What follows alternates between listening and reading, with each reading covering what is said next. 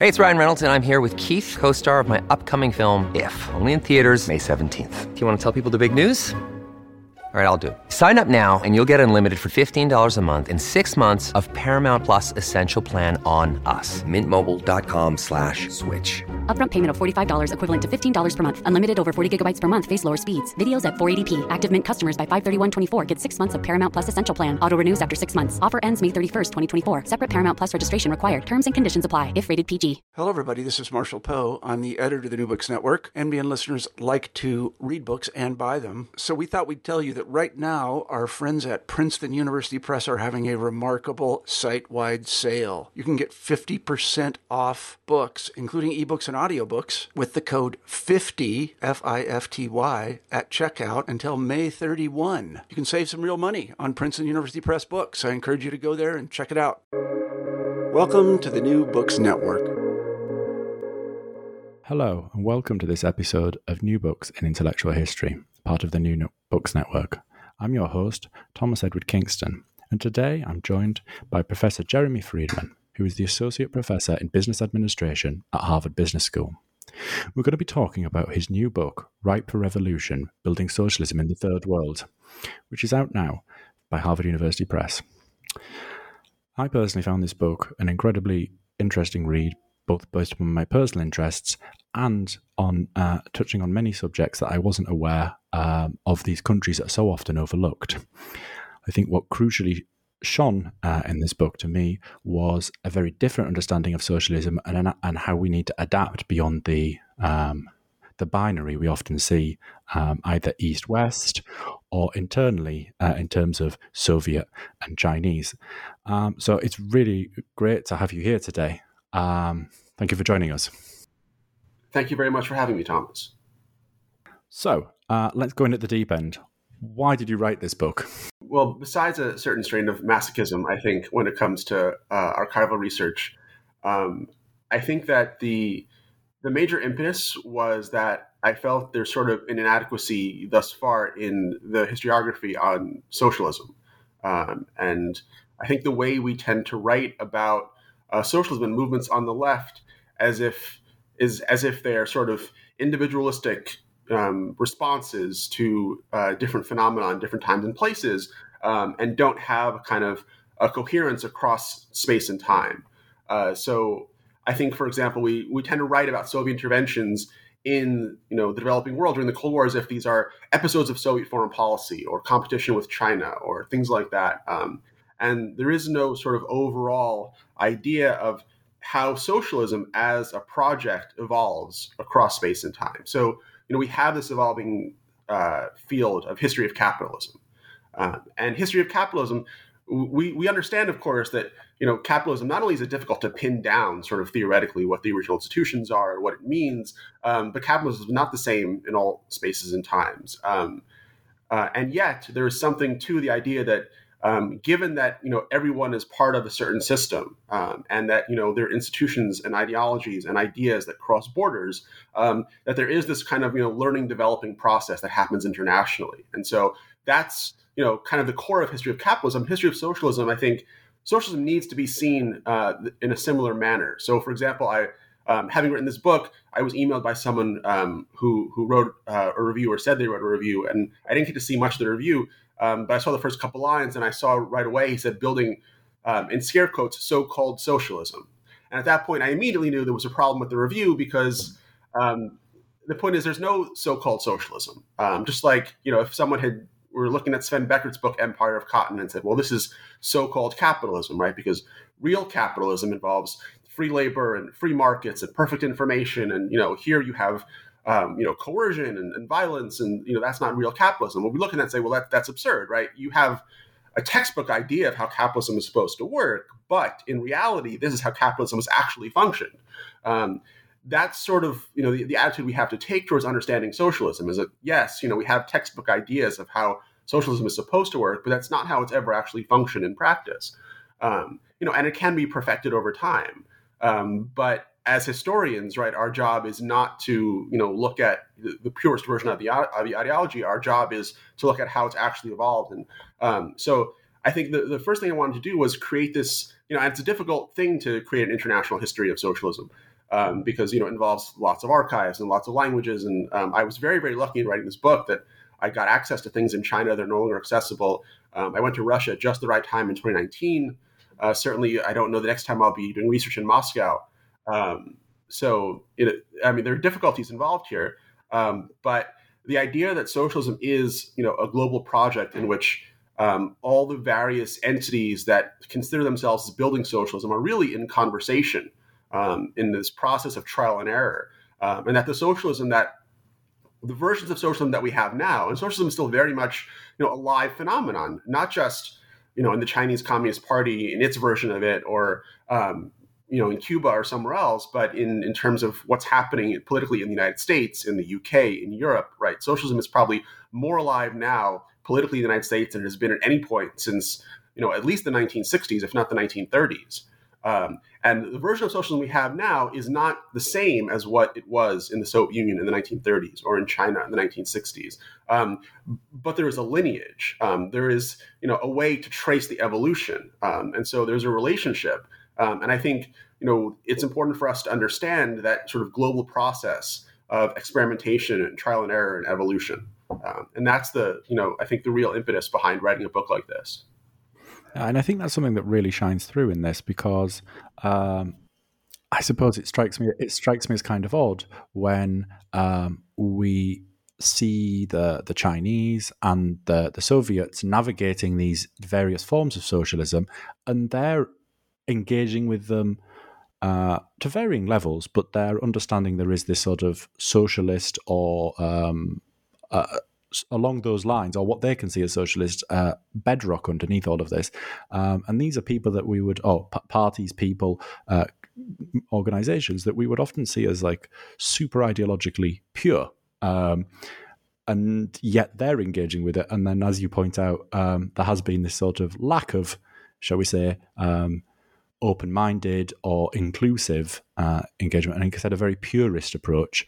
Um, that's based upon ideology. And I think that's actually something that, um, and I'm going back to front here, and this because this comes out in the conclusion. But you talk about ideology in quite a different way to how it's commonly understood in the book, um, and I think it would help the readers if you just give us a little brief outline of that. Well, again, I think the way ideology has usually been treated um, in history and political science um, is as there's sort of binary. You're either ideological or you're pragmatic or you're realist or something along those lines. Um, and ideological, especially the way it's used, I think, in sort of the contemporary United States, is almost as a synonym for irrational. Um, you know, that someone is, is, is ideological, meaning they're making choices that are based on sort of you know phantoms that they're you know stuck in their heads. Um, and I think that you know, and this leads us to to sort of clue that well, if if you know, in order to prove that a political leader is ideological, in order to prove a political leader is ideological, we sort of say, well, if you believe in this ideology, you would do the following, you know, five things. And if they're doing the following five things, then we know they're ideological. And if they deviate from those five things and they're somehow pragmatic or realist or cynical, um, and I think that's sort of a misunderstanding of how ideology actually works. So the point is, you know, that again, if you you know if you look at the history of capitalism, um, there there are certain works, especially on the history of sort of you know uh, capitalist countries' aid in the developing world, um, the 1960s, 1970s, and there's an increasing awareness that um, you know they adapted things like state-led development and planning that we wouldn't associate with capitalism, but they thought, well, this is how it has to work here, and eventually through this you will get back towards private investment, and so there's you know the kind of ways of, of manipulating the ideology or you know massaging certain of its tenets in order to achieve the greater objective in the end. Um, and yet somehow when it comes to the socialist side, we've sort of looked at this and said, well, this means that they weren't didn't really believe they weren't really communists and such. So I, I have a different model. I argue in the conclusion that what ideology really is um, is a systematically simplified method for understanding reality that facilitates judgment and action. Uh, the idea basically is that you know reality as it is is infinitely complicated, and if we try to assimilate reality in all of its complexities, we'd be paralyzed by indecision. And so what we do is we pick out the parts of reality that are most salient. Right? In any situation, we say what matters here, what doesn't matter here. You know, who's responsible for this? And so you know we we we think about you know picking apart kind of you know the idea of things that are phenomenal epiphenomenal class identity is fundamental racial identity is epiphenomenal, or the other way around, right? Or gender is is fundamental, and something else is epiphenomenal. Um, and so these are really kind of the stories that you know motivate our understanding of the world and what's happening. And it doesn't mean that you know because you have a certain understanding of the world, you necessarily that necessitates certain action. It facilitates judgment and action because it makes it easier for you to understand. Okay, well, this is what's happening, right? This is what I should do, or this is what I could do. Um, but how right that understanding translates into policy um, is filtered through you know beliefs, capabilities, and interests. Um, so, for example, you know you might not like, you know, you, you might feel like, you know, a war that's happening, let's say in Algeria or Vietnam, is another instance of, you know, capitalist imperialism attempting to impose its will on a colonial peoples. But if your belief your belief is that if I engage in this war, it might lead to nuclear war, um, that's still going to impact your decision as to whether or not you know you send in troops to Vietnam or Algeria, which did for the Soviets.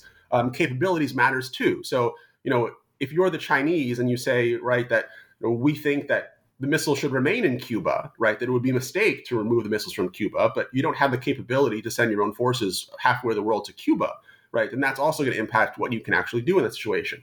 And then, of course, their interests, right? If you know, if you're Yugoslavia and you're afraid of you know what it means to have uh, you know Soviet troops in, in your backyard in, in, in Hungary, um, that might affect how you react to the Soviet invasion of Hungary. So, so the point is that you know you can making these decisions does not mean that you have betrayed your ideology. Does not mean that you're, you know, you're merely cynical or pragmatic and you know betrayed your ideology. Um, you can still maintain your ideology and make different decisions. And so, people with the same ideology or similar ideologies can come to different policy conclusions. Yeah, I mean, and uh, I think that seems especially relevant in a lot of sort of contemporary political debates we see, where um, we seem to seem to have the binary that is often, oh, the more the government does things, the more socialist it is, um, and then on the other side, we might have this extremely purist point of view that is, whoa, well, it's not actually uh, real socialism because it isn't as it was expressed in the work of Marx and it doesn't fit this very specific uh, process. Um, and I think that leads us very well into uh, why you picked these countries that are, um, but for many people, might not seem to have very obvious links. Um, they're across three continents. I mean, as the as the book suggests, um, what they have in common is that they are in what um, would be called in sorry, say common parlance, the third world. Um, but they're very different in terms of their background, their um, histories, and and the leaders even, and their and their paths of development. So um, we'll talk about the the individual examples uh, later, but uh, briefly, um, why these countries?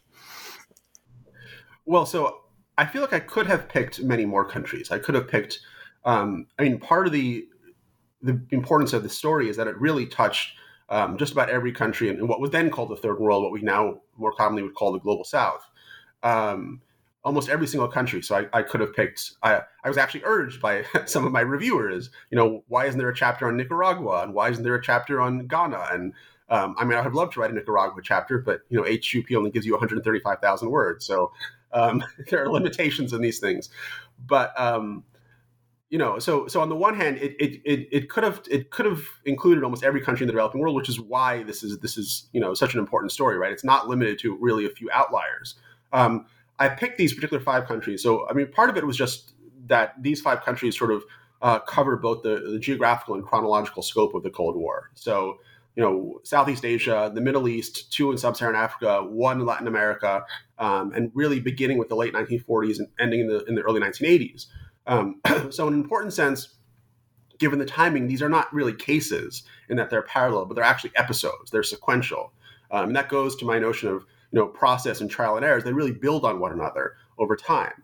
Uh, but I picked these five countries also because they're each sort of paradigmatic of certain key questions that were seen to have broad relevance. So, you know, how do you build socialism in a country with a predominantly agrarian economy? How do you build socialism in a country with, a, you know, a democratic political system? How do you build socialism in a country in which um, religion and religious authorities have a tremendous amount of social and political power?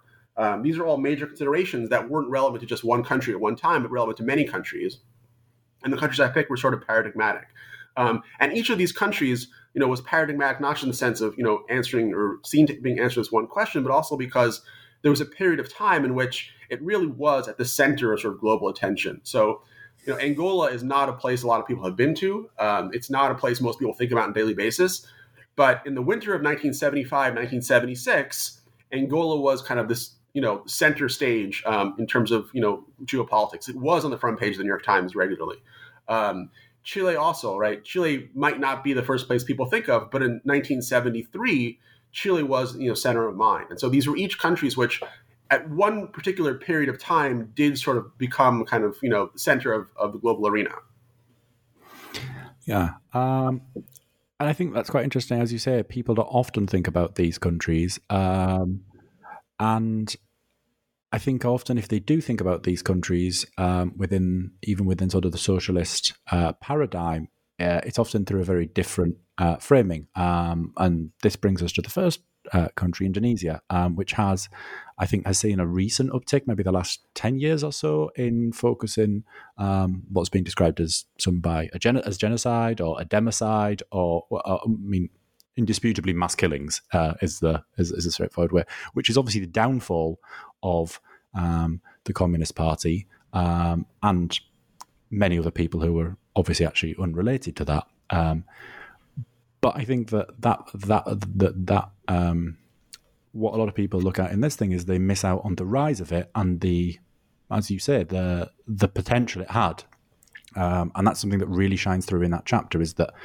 this was not a um, something that many people expected to just go away, and it played a big role on in, in a geopolitical uh, in, in, the framing at that time uh, in in a very important um, part of the world. Yeah, so I mean, Indonesia. The reason I, I picked Indonesia, and the reason I started with Indonesia, is that um, so the Indonesian Communist Party uh, was the largest non-ruling communist party in the world at the time. Um, we tend to think about the importance of, you know, for example, the French Communist Party, the Italian Communist Party. Indonesia, by 1965, according to some estimates, if you include, so it had a population of roughly 100 million people. It was also one of the most populous countries in the world, right after the US, the USSR, China, and India. It's, it's number five.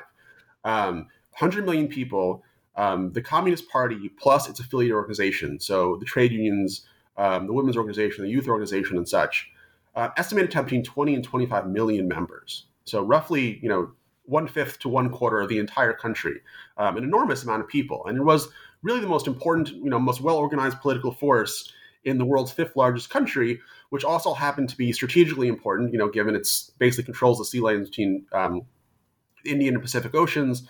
Um, it was an important player, not just in the Cold War between the U.S. and the Soviet Union, but also in the Sino-Soviet split between uh, China and the USSR. Um, so it's really this sort of key strategic uh, country which has this communist party that is a dominant political player that seems perpetually on the verge of gaining power but never quite gets there. Um, and because of you know the size of the country, its diversity, it combines so many of the most important uh, elements. Um, it sets up a lot of these important questions. So it is you know a, a primarily agrarian country which relies to a certain degree on natural resources, which it doesn't process itself. Um, and so there's a question of industrializing the economy and developing the economy. Um, at the same time, it is a predominantly Islamic country. Um, it is a country where Islamic organizations have a tremendous amount of power and really sort of dominate uh, the countryside in many in many parts of the country. Um, and so religion is a major element. Um, it is a country that you know it's a post-colonial state. Um, it actually fought for its independence, um, and that that fight for independence was seen as being incomplete um, because uh, New Guinea was still in the hands of the Dutch. Malaysia was seen as this British conspiracy. you know, later on it would conquer East Timor as well. So it's this you know struggle for for it for independence against imperialism that is still seen as being in progress.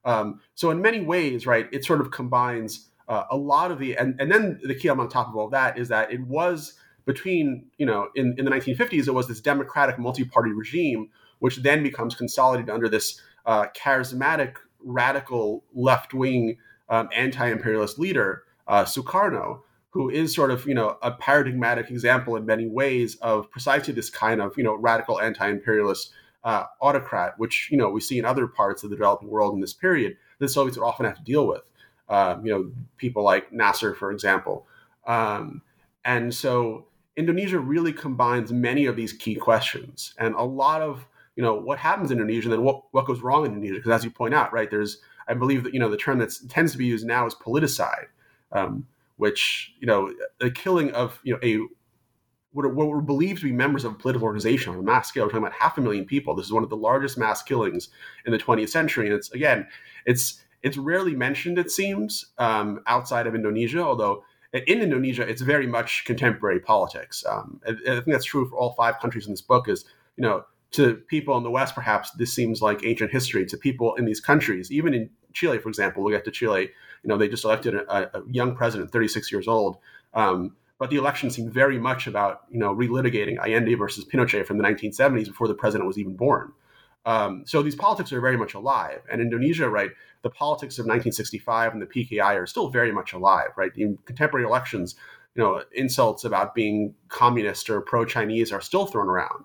Um, and so I think this is, you know, it's it's this tremendously important story which ends in this great tragedy that sort of foreshadows uh, a lot of the major questions that the book takes up going forward. Yeah, and we see this sort of uh, a lot of these things playing out, as you say. Um, for example, you talk about the the, the, the role of China in this, um, and for example, in Indonesia, um, the the Chinese, like in many parts of Southeast Asia, are a, a market dominant minority. Um, but obviously, within a sort of socialist or a communist outlook, these these are not uh, sort of the people that you would necessarily um, be automatically recruiting because these are very much capitalists um, within a sort of Marxian framework. Um, and then obviously there is this notion of um, ethnic Chinese versus being Chinese passport holder as well in this sort of thing. And obviously that uh, complicates things a bit. So, I mean, and this is something that plays out throughout the book is that uh, there is this sort of toing and froing before the Sino Soviet split, even um, between uh, these different models, and um, I think one of the one of the sort of most uh, interesting things that comes out of the Indonesia uh, chapter is that you talk about with the sort of downfall of it, that pretty much wipes out the chances of China having a major uh, role in like big countries. Um, and it also shifts, and I think that's what something that's really interesting about how you frame this is that yes, you have the story of the individual countries, but there are also these reflections and lessons that are learned um, as we go along by the sort of, shall we say, spectating powers. Um, I mean, in terms of Indonesia, what was the what is the big lesson for, for, for, for the for the for the Soviet bloc and the shall we say the the, the left leaning world? Well, I mean, I wouldn't necessarily call them spectating countries. I think obviously the Soviets, the Chinese, others were very much involved in Indonesia, um, and they all take various lessons out. And They're not always the same lesson. Um, I think the Soviets several key lessons. One is that you know they have to take religion a lot more seriously. Um, that you know one of the sort of Achilles heels of socialism in the developing world is precisely its association with atheism, um, and it's being seen as being anti-religious. And you know, in parts of the world where lots of people are religious, and not only are religious in a private sense, but in which religious institutions have a lot of public power, political power. Um, and so that was seen as being one of the flaws because ultimately a lot of the actual killing in Indonesia wasn't done by the Indonesian military itself, but was being done by um, Islamic, you know, rural organizations um, against, you know, communist, local communist activists who were seen as, you know, trying to seize lands from waqf, uh, and things like that, from, you know, mosques and religious trusts. Um, and so, so one lesson was that, you know, socialism has to be much more adroit um, and you know willing to work with uh, religious uh, authorities, um, which um, had different sorts of consequences in Iran, as we'll get to. Um, that's one lesson. The second lesson is was actually, honestly, the importance of of democracy. Um, the Soviets had when Sukarno overthrew the parliamentary regime, um, saying that you know he was going to have guided democracy was what he called it. The Soviets are actually supportive of this and pushed the PKI to support the transition to guided democracy from parliamentary democracy. Um, and they thought that this would mean this would be because Sukarno himself, without you know the sort of pressure from the bourgeois parties, would be able to to have an accelerated path towards socialism. You know, given centralized political authority. Um, and so they pushed the Communist Party to, to support this. Um, and of course, it ended up with Sukarno, um, you know, being overthrown by the military uh, and and this leading to you know there were no sort of democratic freedoms to fall back on, uh, and so you know the military sort of ran roughshod over the Communist Party. Um, and this changed by the time we get to Chile, um, which we'll get to soon. Um, in Chile, the, so, the, the Soviets actually decide that preserving bourgeois democracy, preserving constitutionalism is actually important. It's an, it's an important safeguard um, so that you know the military doesn't have free reign to sort of destroy the left. Um, so that's I say that's that's another you know important lesson here, and at the same time, you know, not necessarily to trust kind of the radical left wing you know nationalist uh, figure, the, the Sukarno type, when you see it somewhere else, if the person is not a, a true socialist. Um, so those are those are some of the key lessons. Um, I think an interesting lesson as well for sort of the reader is you know the nature of, of communist parties and what communist parties are. So you know there's always been an argument um, whether communist parties are simply um, you know tools of, of international communism or whether they're or instead you know domestic political parties. Um, and are they are they really international actors or not? And I think one thing you look at the the Indonesian story and the relationship between the Soviet Communist Party and the Indonesian Communist Party, it sort of comes out they're kind of like on the franchise model. You know, you think about sort of the owner of a local McDonald's, and um, in the sense that yes, you know they're they're locally owned and they're responsive to local conditions, but they're also susceptible to pressures from corporate headquarters, which is ultimately you know looking after the you know the global brand um, of communism. You know what how what's happening in Indonesia will affect you know the global brand of communism. Um, and so there are there are responsibilities, but also um, you know obligations on both sides. Uh, so these are all, I think, you know, lessons that come out of Indonesia. Um, the Soviets, of course, you know, like to blame the Indonesian tragedy on the Chinese, um, and the Chinese took different lessons away from Indonesia. Yeah, I mean, uh, I think that's I mean, that is a theme throughout the book as well about this adopting, ad, ad, sorry, adapting to local uh, conditions, and uh, I mean that's obviously used as part of the rhetoric uh, by Sukarno for even introducing guided democracy. He talks about this: uh, there's no need for this sort of confrontational politics; instead, decisions being made together. And as you say, when there is this religious um, issue uh, that arises in Indonesia with the Communist Party, they decide that actually maybe they're going to going to pick up um, some more supporters amongst the more sort of syncretic or um, less modernist uh, groups, and I think that's something that then comes into the next uh, country, Chile, uh, in a quite different way. I mean, you open with this quote about uh, Allende says about how the revolution is going to be of a very like like very Chilean characteristics with red wine and uh, I think he talks about red wine and empanadas. Um, as and as you say, it's it maybe is a bit of a dinner party um, to go against the, the, the more the more famous quote. But then I think the other crucial thing about Chile is that it's a very different country politically and economically to pretty much every other country in the book, right? Um, which makes it even more interesting. Yeah, so Chile is. I mean, it's it's a key country for many reasons.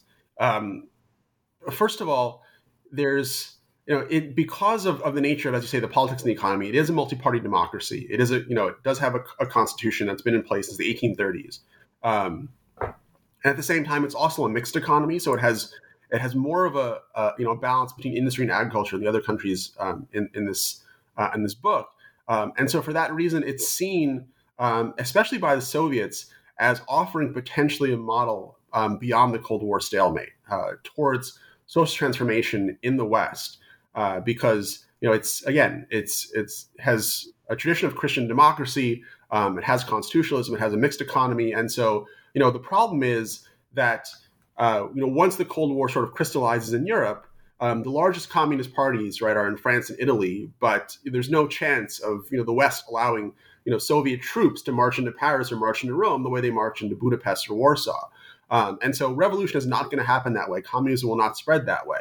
Um, but right? There's always this chance that, well, you know, there, there has to be an electoral path to power, right? Somehow, right, the French Communist Party forms a coalition, gets enough votes, you know, um, or the Italians do this. Uh, and so that seems the only way. But, right, it, it, it hasn't happened. And there's a, always a question of, you know, can you actually get there? Can you really make revolution just through parliamentary means? Or would you have to make so many compromises um, that by the time, you know, you got to power, the, the agenda would be unrecognizable? And so Chile is this example of you know a relatively Western, right? It is in the Western Hemisphere. It is in Latin America. It is primarily Catholic, um, and it does have more industries. So for all these reasons, it seems like more of a potential model for the rest of Latin America and for you know what one might call Latin Europe, right? France, Italy, Spain, um, as to how you get to socialism without a violent revolution because it doesn't seem like a violent revolution is a possibility in those countries, um, especially you know in the Western Hemisphere. It seems like the United States would simply not allow that to happen violently. Um, so is this is the model right? Can is Allende sort of a proof of concept of how one can get to socialism through electoral democracy? Um, and he's the first real um, you know, believing Marxist that's elected through a democratic process. Um, and he does have this ultimate agenda to actually get to something that looks more like a Soviet-style planned economy. Um, it's it's a longer term plan because it's not going to be enforced by violence, but it is the goal. And so for the Soviets, this is a very this is a very important test case of you know is there an actual parliamentary path, and if there is a parliamentary path, right, this opens up a whole new strategy for Latin America and Western Europe. Um, so it's a very important case. Yeah, I mean, and it also um, is quite interesting because I was quite surprised um, to see the sort of the party names almost switched, right? Because you have the Communist Party that are actually more moderate than the Socialist Party, uh, and I mean, as you say, the the reason one of the reasons you've included it is this um, rejection of uh, violent revolution. However, this is not a, a done deal within the leftist electoral um, coalition or pact, right? This is still something that's quite a, a, a, tense issue. Right. And this is something that, in another way, again, this also sort of parallels a lot of what is happening in the West at this time. You think about the 60s and 70s, and you think about how, you know, the French Communist Party in 1968, right, in May of 68 in Paris, when the government is nearly overthrown, the French communists are really behind the events, right? They're not the most radical. Uh, the most radical are, you know, various kinds of groups that identify as Maoist or Trotskyite or something else. Um, the French Communist Party is seen as more staid and institutional. Uh, this is certainly true in the United States, where the Communist Party is far smaller, but where you know the radical left in the 1960s again, you know, they hold up pictures of you know Che Guevara or Mao Zedong or Ho Chi Minh, but nobody's holding up pictures of Brezhnev um, or Kosygin, right, in, in, Berkeley or Michigan in the 1960s. Um, and so you know, this is a story that's really happening, and it, you know, it's not an accident that the communist parties have become sort of more institutionalized. Um, they're more tied to labor unions, um, which are also, you know, sort of um, increasingly middle class institutions um, in the West in, in the 1960s. Uh, they, you know, they're taking orders from Moscow in many cases, and Moscow, you know, its official policy is peaceful coexistence. Um, it's not violent confrontation, and so that's their policy. And so it really is the case that most of the West right? The radical left is has gone beyond certainly Soviet style communism to embrace, you know, various figures like Che Guevara and others. Um, and then you think, you know, later on in the 1970s about, you know, groups like the Baader Meinhof Gang, the Red Army faction, the, you know, the um, the Weathermen in the United States. Um, and, you know, they're all uh, Maoist, you know, various different types, and this and this happens in, in in Chile as well. So the Communist Party is very very loyal to Moscow, probably considered you know the most loyal Communist Party in South America. Um, the socialists have their leanings both towards China and Cuba, and then to the left of the socialists, there's this you know leftist revolutionary movement, um, who is you know in part was who's one of the key members actually Allende's daughter, um, who's having an affair with a Cuban intelligence officer um, at the Cuban embassy, who's you know helping funnel weapons to this leftist revolutionary movement, um, and they're constantly a thorn in Allende's side as well because you know they don't wait for they're suspicious of the socialist government. They don't wait for um, you know cues from the government as to, for example, whether or not to you know seize lands or you know displace um, landowners. Um, they act on their own when they don't think the government's acting fast enough. And so you have this, you know, this same sort of dilemma you have elsewhere.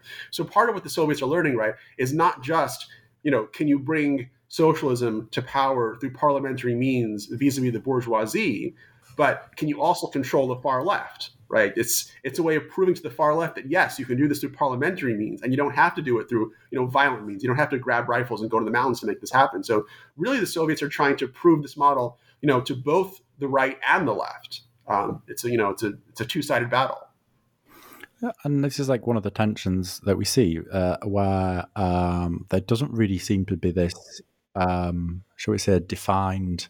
I mean, this is something that's pointed out by the, the East Germans, I think, in particular, is there is not this defined economic or even like a, a, a practical plan because there's a lot of um, a lot of sort of uh, influence trading and uh, appeasing going on uh, that breaks from um, the original plan, right? I mean, because uh, one of the big things that stands out is a discussion about the size of farmland that's going to be nationalised.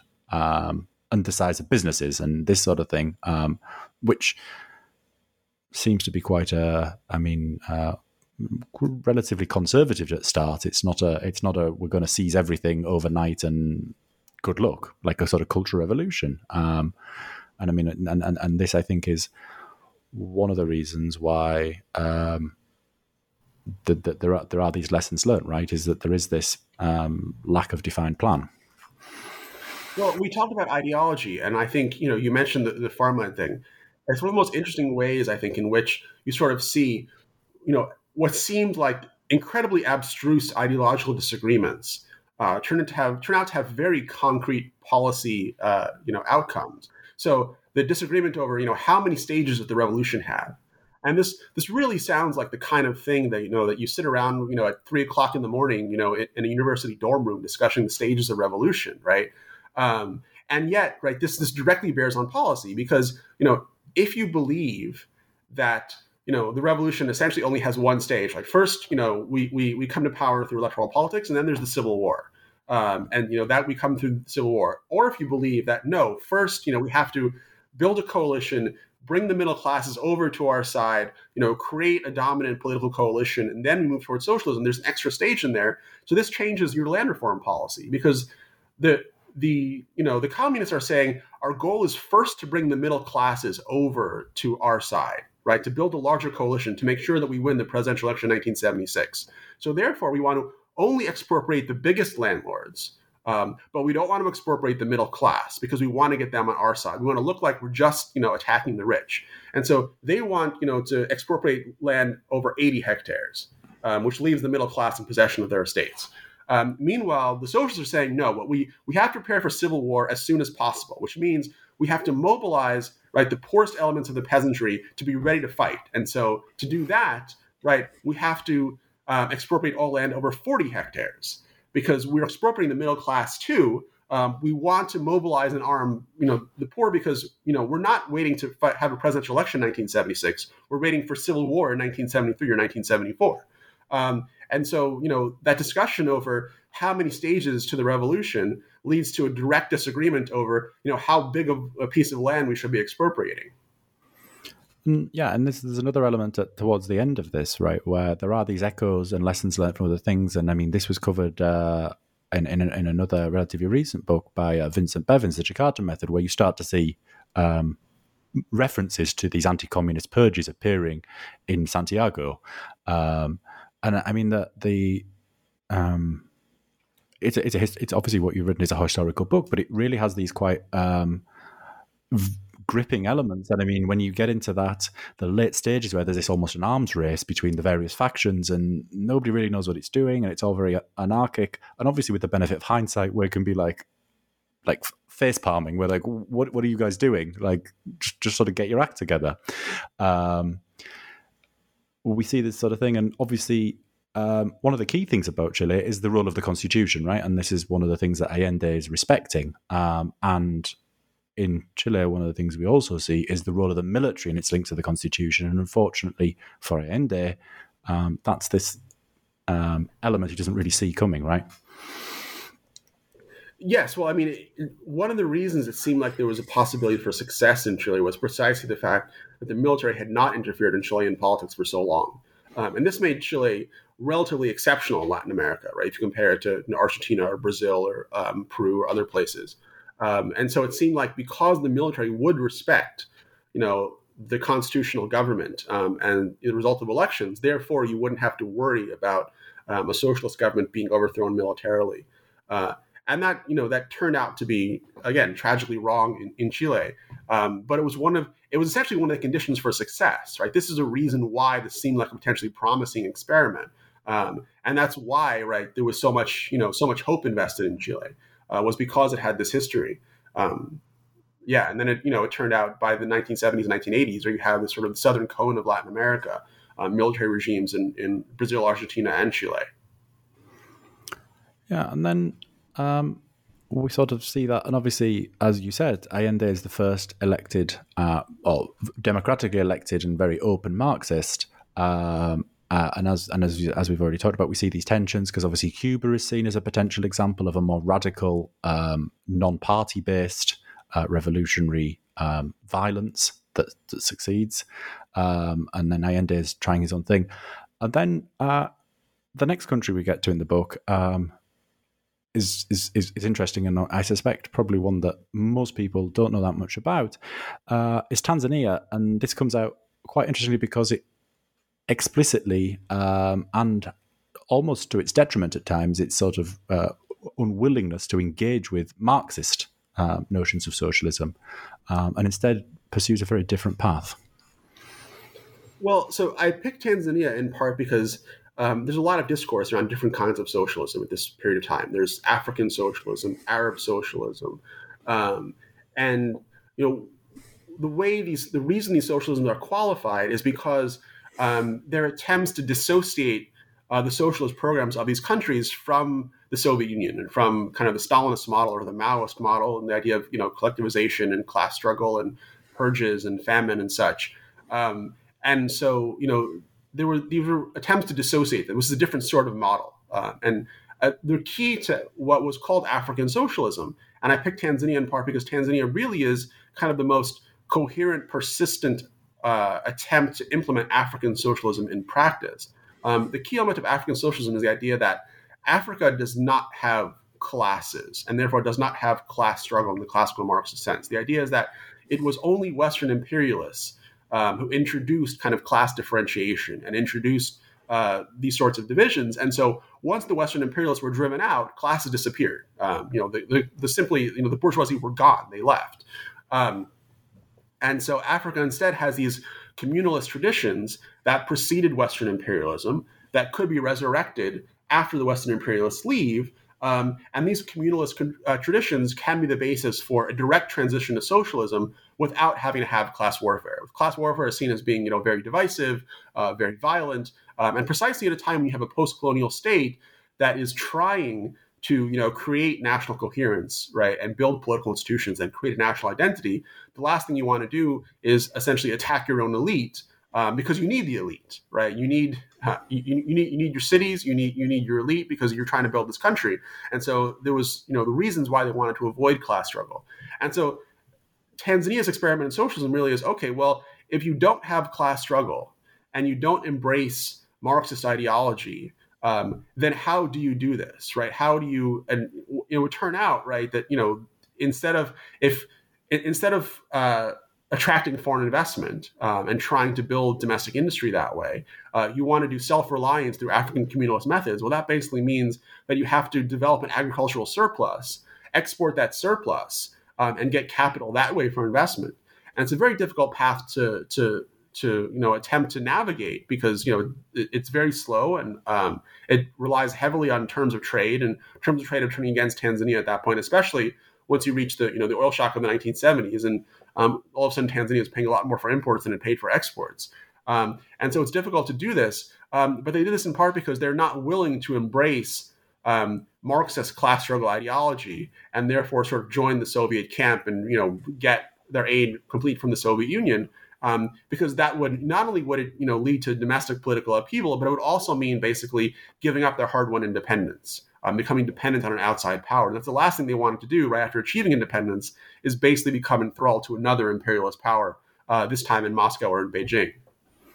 And it's interesting because it's another one of these countries that we almost we see this sort of two way pull, right? Like at, at the start, it's like uh, pre-independence and post-independence it's far from the most radical country um, it doesn't have the same level of settlement as say somewhere like uh, what was then rhodesia or kenya um, and i mean doesn't even exist at, like tanzania doesn't even exist as a country at independence you obviously have the like omani uh, influenced uh, former sultanate of zanzibar um, or as it will be the former sultanate of zanzibar and then you have like what was tanganyika um, who have very different um, though geographically close, very different sort of um, cultural and historical backgrounds. And I mean, even the leader is uh, far from a, a, firebrand. It's not like a, uh, not like a Mandela who tones things down. In fact, it's actually the opposite way on. He starts off quite mellow and ends up ratcheting it up, right? Yeah, well, actually, this is, I mean, this is why both the Soviets and the Chinese were, were so slow to embrace socialism in Tanzania. I mean, they looked at Nyerere. Nyerere is someone who seems, you know, he worked closely with the British in the last years of, of colonialism. Um, he specifically emphasizes right that you know we have to have a place for um, both white European settlers and um, you know South Asian immigrants in our society, and they have to be placed in the legislature. And the Chinese actually criticize him for being quote unquote non-racist, right? In the sense that you know if you know he should be the kind of person who wants to push the whites out of Africa, um, and that's that's what they mean by racism. Um, and they criticize him for being non-racist, for being willing to accept you know the role of, of different ethnicities, different races in, in Tanzanian society. Um, and so they're very suspicious of the fact that he's he's not militant and he's not radical, and yet he sort of becomes radicalized between 1961 and 1967. It's interesting, you know, there are a number of reasons why this happens, and one is a series of sort of um, hostile encounters with the West, um, with with with the British, with the Americans, um, with the West Germans. So you know the the the, the British um, are seen as you know supporting people inside the government um, who are trying to uh, to to sort of slow his policies. Uh, they also, you know, are the ones who train the military, which will ultimately mutiny against uh, Nyerere in 1964. The Americans are seen as plotting against him. The West Germans are trying to, you know, uh, control his policy by telling him he can't recognize East Germany. So a series of hostile um, encounters with the West pushes him in that direction. Um, at the same time, he was he did have a socialist um, you know view, but what was called you know a Fabian socialist view, kind of um, uh, you know older fashioned um, English nonviolent version of socialism, which he he studied in in, uh, in the UK in the 1940s, um, and you know he he he came to realize that it would take a more radical disruption for members of Tanzanian society, even in the ruling party, to adopt any sort of socialism because the ruling party was necessarily made up of you know local chiefs local landowners people who had a stake in the status quo and didn't really want disruption. Um, on top of that you had a lot of western trained bureaucrats. Um, and so he began to understand that if you actually want to move towards socialism you do have to disrupt this. And that means first of all transforming you know the ruling party. Um, so instead of changing the membership what he does he will actually just you know insist that everybody uh, divest themselves of their their their land holdings and their businesses um, and you know everything else. Um, but he realized that you know you're not getting anywhere uh, unless you push for greater disruption, and so uh, that's why right he he sort of became radicalized both through international and through domestic political forces between 61 and 67. I mean, think think this is the domestic element as well is something that came as a surprise to me. And I was familiar with people like Walter Rodney, who'd been based at the University of Dar es Salaam, but I wasn't aware that it was this sort of um, intellectual mm, hot pot for um, quite a wide range of views, right? There's some very radical uh, left scholars, and as you say, there's more this traditional gradualist, Fabian, reformist, uh, some English scholars coming in. I mean, I think if people are familiar with sort of these outposts of sort of socialist discussion and leftist thought, they're probably more familiar with. Uh, Al- Algiers or somewhere like that in in, the, in this time, and Dar es Salaam's a little bit different. Um, and as you said, this internal um, element also becomes a pull. So it's a it's a rejection of the West, and it's sort of um, telling him what to do, which he, he doesn't take kindly to. Um, and then there is also this internal development, and he he plays with it a bit, right? He he he, he doesn't he doesn't like um, like quite a lot of shall we say older uh, style socialist leaders would reject that radicalism um, and eventually be swept up in it or or, or, or, or eradicate it and it'd be a problem which is what we see sort of with Allende a bit. Uh, but in this situation he he sort of integrates it and works with it right? He uh, and he and this is one of the key things is where the Chinese really start to come in um, at this time as well. Well the interesting thing is that the Chinese it seems you know, in a number of these cases, including Chile and Tanzania as well, um, the Chinese are at the most radical phase, right? This really is the Cultural Revolution in China. Um, and so, you know, given sort of the radicalism of the approach in China, they, they don't really take seriously the socialist programs of people like Allende or Nyerere, who to their mind, right, are not nearly radical enough to be taken seriously as socialist. That socialism it must involve violence. It must involve, you know, social upheaval. And the people who are trying to get to socialism by avoiding violence and social upheaval are therefore deluding themselves or, you know, tools of capitalists. Um, and so the Chinese have a close relationship with Nyerere, um, but it's basically an anti-imperialist relationship. Um, it's a relationship built on the idea that you know he's he's a bastion of anti-imperialism in Africa, Um, and you mentioned, you know, the, the, University of Dar es Salaam. So, I mean, the, the political sort of geography of, of Tanzania is very interesting. The University of Dar es Salaam is on a hill eight kilometers west of the center of government. Um, and so there's this perpetual fear. On the one hand, there's this, you know, radical Western intellectuals. You mentioned, you mentioned Walter Rodney. Um, there's John Saul. Um, there's a lot of different kinds of people who, you know, ultimately write many, many books about Tanzania um, later on um, because they were so involved in University of Dar es Salaam at the time. Um, at the same time, you also have, you know, the ANC, Frelimo, um, the MPLA, right? All the sort of liberation movements of Southern Africa are having tra- have training camps in Tanzania. That's their rear base, um, especially Mozambique. But you know, the ANC famously has has uh, training camps there as well. And so you have, you know, this other sort of presence of radicalism. That's the one the Chinese were interested in, really, is, you know, the Tanzania as the locus of the Southern African liberation movement, you know, those actually, those fighting the colonialist regimes or the apartheid regimes. Um, so in that sense, right, that's that's where their interest in, in Tanzania really comes from. Um, but Nyerere does, right, I mean, the, the, process of radicalization doesn't really stop for him um, until, you know, mid 1970s at the earliest.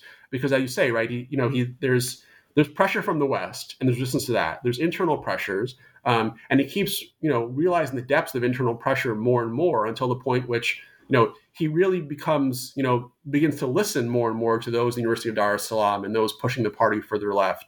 Um, and so you know it's it's 1973 is really the culmination of that when he orders full villagization, um, realizing that his efforts at voluntary socialism um, are not are not bearing fruit. Um, but the Chinese don't really, even though they're still in 1973, they're still in Tanzania in massive numbers building the Tazara Railway.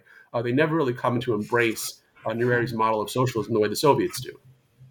Well, I mean, this this this false villagization. I mean, the scale of that was another thing that surprised me. I think I, I think in, is it seventy percent of the population we see uh, moved, and um, you say there were instances of violence, but compared to say the Cultural Revolution, it was not a violent thing. And yeah, this this role of China um, which, as you say, goes back to this um, differing views of socialism, right? It's through, through a prism, and, uh, and, and there's this thing. I mean, skipping back a little bit, another thing that surprised me as well, um, though not entirely new, was um, how China had much less of an issue carrying on relations with Pinochet, who was this obviously a very clear anti-communist, um, and that would I'm sure that would come as a surprise to many again. Um, but going back to Tanzania, um, yeah, there is this massive uh, shift, and um, I think it's probably of all the of all the examples in the book, it's probably one of the more obvious um, styles of trying to adapt to local circumstances, right? Um, and we see that very differently uh, when we come to Angola. I mean, and the, the chapter on Angola opens with this, with a quote um, from the leader of the MPLA, who explicitly distances himself from uh, African socialism as long as, as well as Asian socialism and Spanish socialism, because he says there is no such thing; there is only socialism. Exactly. So, as I was saying, right, there's you know, there was this movement in the developing world for, you know, different kinds of socialism, right? You know, Arab socialism, African socialism, um, Latin American socialism. And the Angolan leadership, when they come into power in 1975, the MPLA, they basically say, look, these are all, you know, attempts at really avoiding, you know, the only way that socialism can work, which is the proper Marxist-Leninist model. Um, so they sort of saw these as mistaken heresies um, in the same way the Soviets initially saw them as kind of you know heretical movements. Um, you know, the, the, the initial Soviet reaction to these versions of socialism in the 1960s was that these are ways for you know bourgeois reformists to blunt pressures for a socialist revolution by appropriating the term socialism to refer to really non-socialist things. Um, that's how they saw this, in you know, in the early 1960s. They came around, right? They, the very fact that they decided to support Nyerere proves that they had evolved past that by the late 1960s. Um, but then, you know, Nyerere fails um, and socialism in Tanzania fails. And so they take that as a lesson that this is, you know, not a successful path. And so when, when the Angolan leadership comes in, they've decided that this was a failed path, African socialism.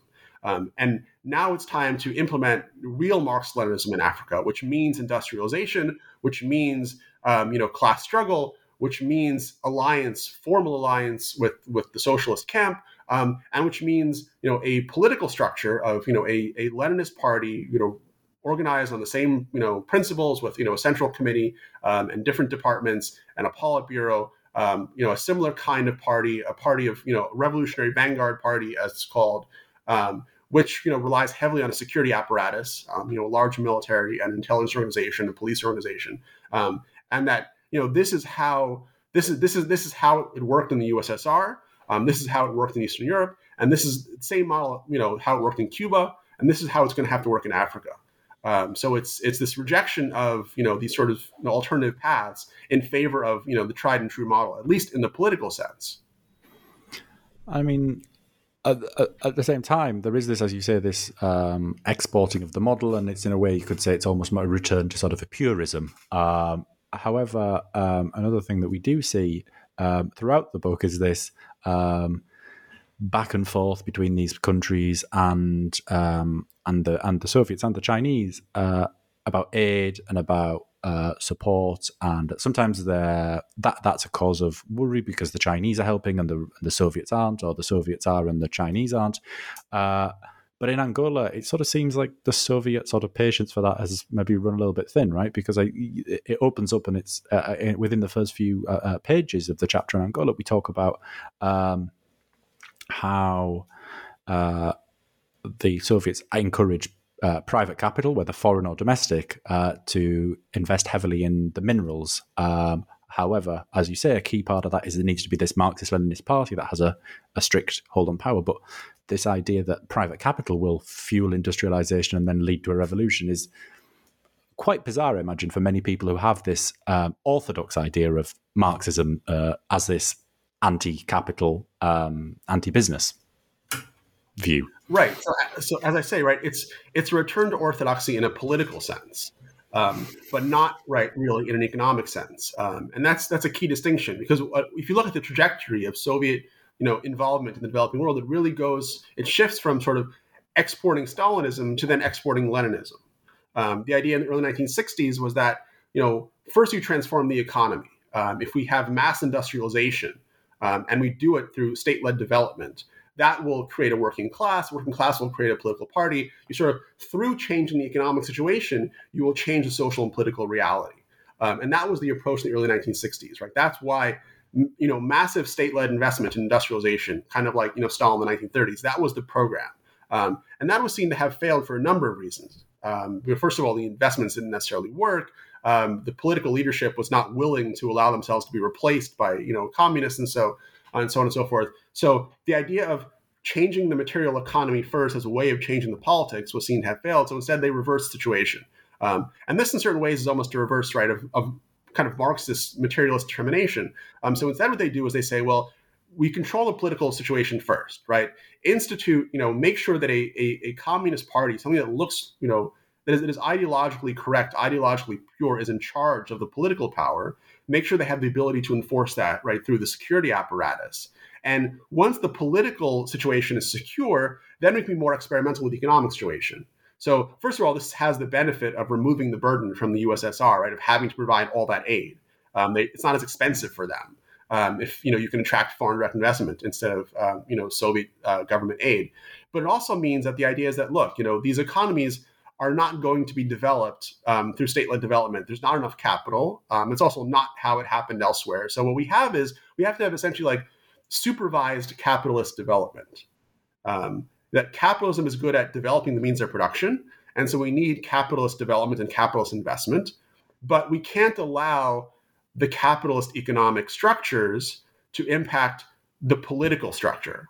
Um, and so, as long as we have trusted Marxist Leninists in firm control of the political situation, we can allow foreign direct investment to happen um, without worrying that that's going to transform the political structures. That's the idea, basically supervised capitalist development. Um, and what this leads to in Angola, um, and not just in Angola, but Angola is, is a very particular situation. Angola has this, it leads to an absurd situation in Angola where you actually have Cuban troops defending Gulf Oil, an American oil company, against American armed UNITA guerrillas who are fighting the regime. So again, Cuban troops defending an American oil company against American-backed guerrillas. Right, that's where this ends up in Angola, um, which is kind of a geopolitical absurdity, but it, you know it's, it's, a logical outcome of the situation in which you have um, capitalism at the service of communism um, in a political sense, uh, and so uh, what this ends up with is, you know, because you know you want you want the growth, but you want it controlled politically. The most logical thing to do is say, well, the party should control not just right the politics, but also the economy. And so in Angola, you have a state oil company, Sonangol, which is also then run by key MPLA leaders. Because who can you trust, you know, to to be the capitalist better than you know the social leaders themselves? Um, and so you have this marriage of political and economic power um, in a place like Angola, which is still the case, right? The MPLA to this day has never given up power, um, has never lost an election, um, and you know the leaders of the Angolan economy are still key, you know, figures tied to the leadership of the MPLA. So you've had the situation where you basically have this sort of, you know, Leninist petrostate, um, which was not an accident. It was created on purpose because the idea that you know supervised capitalism can only happen if the capital is in trusted hands. Yeah, I mean, I'm sure that um, some listeners might be drawing comparisons perhaps with um, later uh, times, maybe in China, where you've got this notion of like the commanding the commanding heights of the economy and harnessing the productive forces. Um, so I, it's quite interesting to hear this happening uh, almost in a, in a separate uh, occurrence on a very different continent in a very different situation. Um, and I think what's also interesting, and this is something that uh, that uh, once again I, I, didn't know anything about until I read the book, is another uh, attractive element of the Leninist model for the MPLA is um, is linked to race. Um, and, and, and this seems to be a big thing because initially they're not even seen as the nobody's really placing any bets on them as a horse in this race. They're, that they are not the most popular group, right? There's three uh, or more different factions um, who shift across the spectrum, but these are not the these are not the favorites. Right. So, I mean, race has always been um, an Achilles heel of the MPLA, um, and it certainly was during the liberation struggle. And the reason is um, that you know there was a lot of Portuguese settlement in Angola, um, and there was um, you know there were many mixed marriages, and um, those who were most privileged in Angolan society tended to be you know the white European settlers and their descendants, and they were certainly privileged over the native Africans. And the MPLA is mostly an organization of those who had um, somewhat of a more privileged upbringing, those who were able to go to Luanda, or, or not Luanda, to, to, Lisbon or to Paris um, to study. Um, and, you know, those were usually the, the wealthier urban, um, you know, mixed race or, or, or white um, Angolans. And so the MPLA really was a movement that took hold among whites and mixed race peoples um, you know, of the more privileged segment of Angolan society. And so, if you know, for communists, this is this is you know largely irrelevant at the time, right? The uh, real identity is class based. Everything else, as I said, is epiphenomenal. You know, race and ethnicity and nation and such. Um, and so, class cleavages don't really matter. But for most Angolans, as for many, you know, most Africans, or for that matter, probably most people in in the colonial world, full stop, um, oppression was seen first, you know, first and foremost in racial terms um, that you know it was these white Europeans who are the oppressors, not you know the bourgeoisie or the ruling class, right? This is you know it's not, it's not about the, who holds the means of production. It's simply about you know first and foremost about you know racial identity, right? That's the easiest way to identify your oppressors, um, and so the MPLA always had this problem that, well, you know, they were also white or they were also mixed race. And you know, if liberation meant anything to most people in Angola, it meant that, you know, there would not be white people ruling them anymore. Um, and so this was a problem for the MPLA. It was also a problem for the Soviet Union because the Soviets were trying to sell a story of oppression as being fundamentally about class in a region in which oppression was seen as being about race. Um, and they were always in danger of being accused of, you know, being white imperialists, just like you know the British or the French or the Portuguese or somebody else. Um, and this was a story the Chinese told very often about the Soviets that the Soviets don't really care about you. The Soviets are willing to peacefully coexist with the West precisely because the Soviets are also racist white imperialists who don't care about you know peoples of color around the world. Um, and so it was a vulnerability both for the MPLA and for the Soviet Union. Um, and so the fact that you know the MPLA, you know, ultimately you have this leader Agostinho Neto, who is fully African and is black, um, and you know it was very important that he not be replaced by one of his key lieutenants, you know, like Lucio Lara or Mario Andrade or someone else who was not fully African. Um, there was always a fear of you know who his successor would be. Um, but it was back to the fact that Neto was a black African who was, you know, perpetually talking about how oppression is a matter of class and not about race that made him, you know, so convenient to the Soviet Union, right? It made him, you know, a, a, a useful ally, someone, you know, a a black face who had their ideology, their non-racist ideology, um, and they're especially vulnerable to attack on this. So, you know, the, the FNLA and, and UNITA, who are the other two major uh, liberation movements, were both attacking the MPLA for being, you know, not African.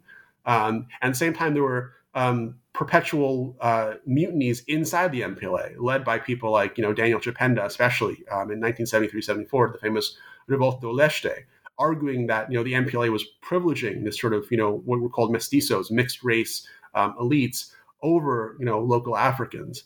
Um, and it, you know it, it, doesn't it doesn't really end with independence, right? It, it ends um, in a certain sense with this massive purge in 1977 of the followers of a guy named Nito Alves, um, who sort of rebelled against the MPLA leadership.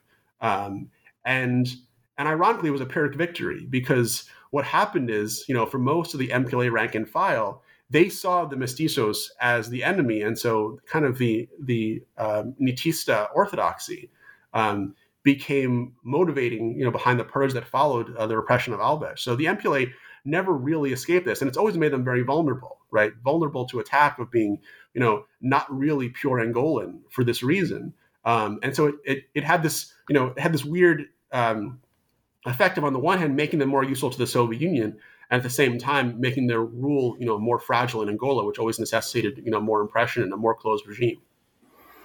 And I'm aware that uh, we're coming towards the ends of the time, and I, I, don't want to miss out on Iran. And Iran is another example of this. Um, I suppose what we'd now talk about as terms of like intersectionality, right? That is, it is the intersection of class, and in, in the instance of Angola, it's race um, and or ethnic group. I mean, that, that's one of the other key issues um, in Angola. Um, but in Iran, it's very different. I mean, when we talk about the Iranian Revolution, it is, I mean, and and, and obviously um, the premise of the book is to reassess what we think of as revolutions or as socialism. But the Iranian Revolution, um, as a sort of theocratic um, based uh, uh, uh, victory um, for the for, for, for literal clerics, uh, obviously underpinned with some sort of messages of social justice that draw upon like uh, Shia um, um, framings of oppression and uh, the discussions about Imam Ali and the sort of the justice coming from that, um, it still is not somewhere most people would consider as leftist unless um, you were just doing broad strokes of everybody that's anti-American. yeah, so I think I mean I think it's interesting. Um, I think most people when they look at the Islamic Republic of Iran, um, and of course, you know, the the kind of the superficial reading of it is that this is a sort of return to come some sort of medieval theocracy. Um, that this is, you know, it's it's a, it's a reversion in some way. It's kind of almost like a pre-modern form of government and the return of, of religion and power. Um, and I think that's I think that's misreading it um, completely. I think that um, what's interesting about the Islamic Republic is that if you understand sort of the, the, the trial and error process, the evolution of socialism in the developing world, as I discussed throughout the book, you see how this is a product of that evolution. Um, and it wouldn't have been possible. You couldn't have had the Islamic Republic of Iran in the 1920s or in the 1940s. It becomes possible only um, through this process. Um, and that is because, you know, as right as you begin to adapt socialism to the post-colonial context and you begin to adapt discourses uh, begin to adapt discourses of identity discourses of ethnicity and race and nationalism and religion, right? Then you can you sort of mix these things. Um, and so, you know, what what the Islamic Republic of Iran really is is is it's it's a creation of this process. Um, so you have right throughout the 1960s and 1970s, especially you know in the wake of the 1967 Six Day War, um, you have kind of the collapse of of the socialist model in the Middle East, of the idea you know along with Pan Arabism, um, and um, you know, and this this plays on other critiques of socialism that had already been present, especially in Iran. So Iran always had a very strong socialist presence and a strong socialist party. In the 1940s and 1950s, the two are the largest party in Iran, and they are basically the Communist Party. Um, and what happens is, is that you know, socialism becomes discredited.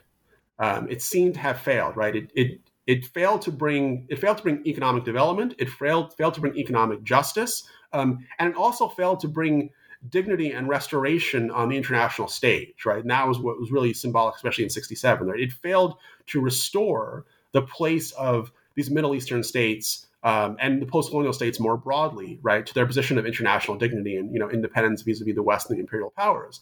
And so socialism is actually, you know, or Isla- Islamism is a replacement for socialism in the sense that, you know, it makes the claim, and this goes back to, you know, Ayatollah Taleghani, who's, you know, the, the Imam Jum'ah of, of the major mosque in Tehran in the 1940s, at a time when most of the youth of Tehran is attracted to socialism through the Tudeh party. Um, he actually adapts Islamism to say that Islamism can do what socialism claims to do, but it can do it better. Islamism, you know, Islam can provide social justice. Islam can provide economic development. Islam can provide, you know, anti-imperialism and national dignity and national self-assertion. Um, and so it's a response to the failure of socialism, um, and it's enabled by the very fact that socialism is now adapting, you know, religious discourses, ethnic discourses, nationalist discourses. Um, and so that's why, right, not only does the Islamic Republic come to power, um, but it comes to power with the alliance of the left, right? The Tudeh, at the urging of the Soviets and the East Germans, supports Khomeini in his path to power precisely because they see him, right, as the true anti-imperialist leader of the revolution. Um, and of course, they believe that you know they the reason they adapt religious nationalist, you know, ethnic discourses is because they believe that these things are epiphenomenal and ultimately will disappear. But the thing is, you know, first you have to get people on board um, and you get them on board with these discourses and then you get them to you know no longer feel these discourses are important and then down the road they begin to understand that really it's all about economics and it's all about class and the stuff about you know nationalism and religion or whatever wasn't important. Um, and so they figure that you know support Khomeini in six months two years down the road right once people realize that you know religious leaders can't run an economy then power will fall into our hands right? The religious religious authorities can't possibly run a country in the modern world. Um, and of course, 40 years later, right, they're still in power. Well, Soviet Union is gone. Um, but that was the idea, right? So they actually not only did they did they set the stage for the rise of, of Islamism to power, but they actually helped it along politically. Yeah, I mean, I think this is um, obviously especially relevant um, in contemporary discourse as well, where we talk, where we see these sort of um, these third world or less developed world or uh, global south alliances emerging, and obviously sometimes that can be problematic because you can see clashes, say, with LGBT rights in the Western uh, left, and possibly more um, or, le- or, less tolerant views um, amongst the global south. Um, and while we're talking about contemporary things, and as we sort of draw things to a close, um, can uh, can I ask what your uh, what, what's in the pipeline uh, next? Is it is it that chapter on Nicaragua? um, it's not a chapter on Nicaragua per se, but one of the projects that I would like to work on um, is a book on sort of the new left in the West in global context from the 1960s towards the end of the Cold War. Um, and there are many reasons for this, but you, you mentioned Nicaragua, and I think, you know, I mean, I, I, do think there is socialism as this global process. And if you look at, you know, the reemergence of socialism in the West, um, you know, we, we think now about Bernie Sanders and Jeremy Corbyn and, you know, uh, AOC and people like that. Um, and this, you know, this traces back to the 2016 campaign, and before that to Occupy Wall Street, and before that, kind of its its major sort of you know coming out party was really sort of the WTO protests in Seattle. I think about 1999 and 2000, um, when it became you know anti-globalization. Um, so where was it right between you know we remember you know the Red Army faction and the Weatherman in the 1970s, and then all of a sudden right it's back in 1999. Where was it in between? Um, and part of that answer is you know if you think about it as a global process, where it was was in part in Latin America.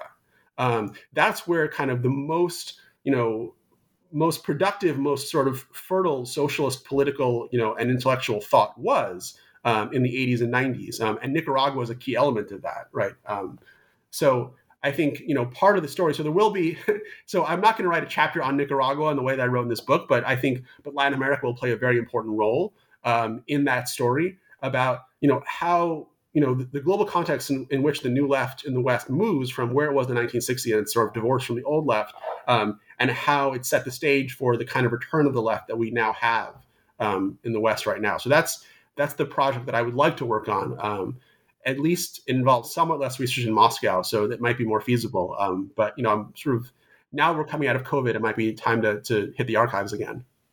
I mean, that sounds incredible, and I think it's wonderful that it still fits in with this bigger pattern, as you say, of this evolution and development, as well as this reassessment of what looking beyond these um, tick box list ideas of socialism Um, so, on that note, I really want to thank you uh, for joining us today and and for writing this wonderful book. Um, I've recommended it to many friends, and I'm sure our listeners um, will be very interested in it. Um, I mean, we've discussed it quite a lot today, but I mean, there's, there's there's a lot of detail, and I was very impressed in how it doesn't overwhelm. Um, it it can be quite hard, especially with um, ideological and political and economic sort of developments, just to not like throw facts, and that has happened in other books I've read. And this this this this uh, navigates that tightrope quite well without dumbing things down. So, thank you very much for joining us, and thank you for the book. Thank you very much, Thomas.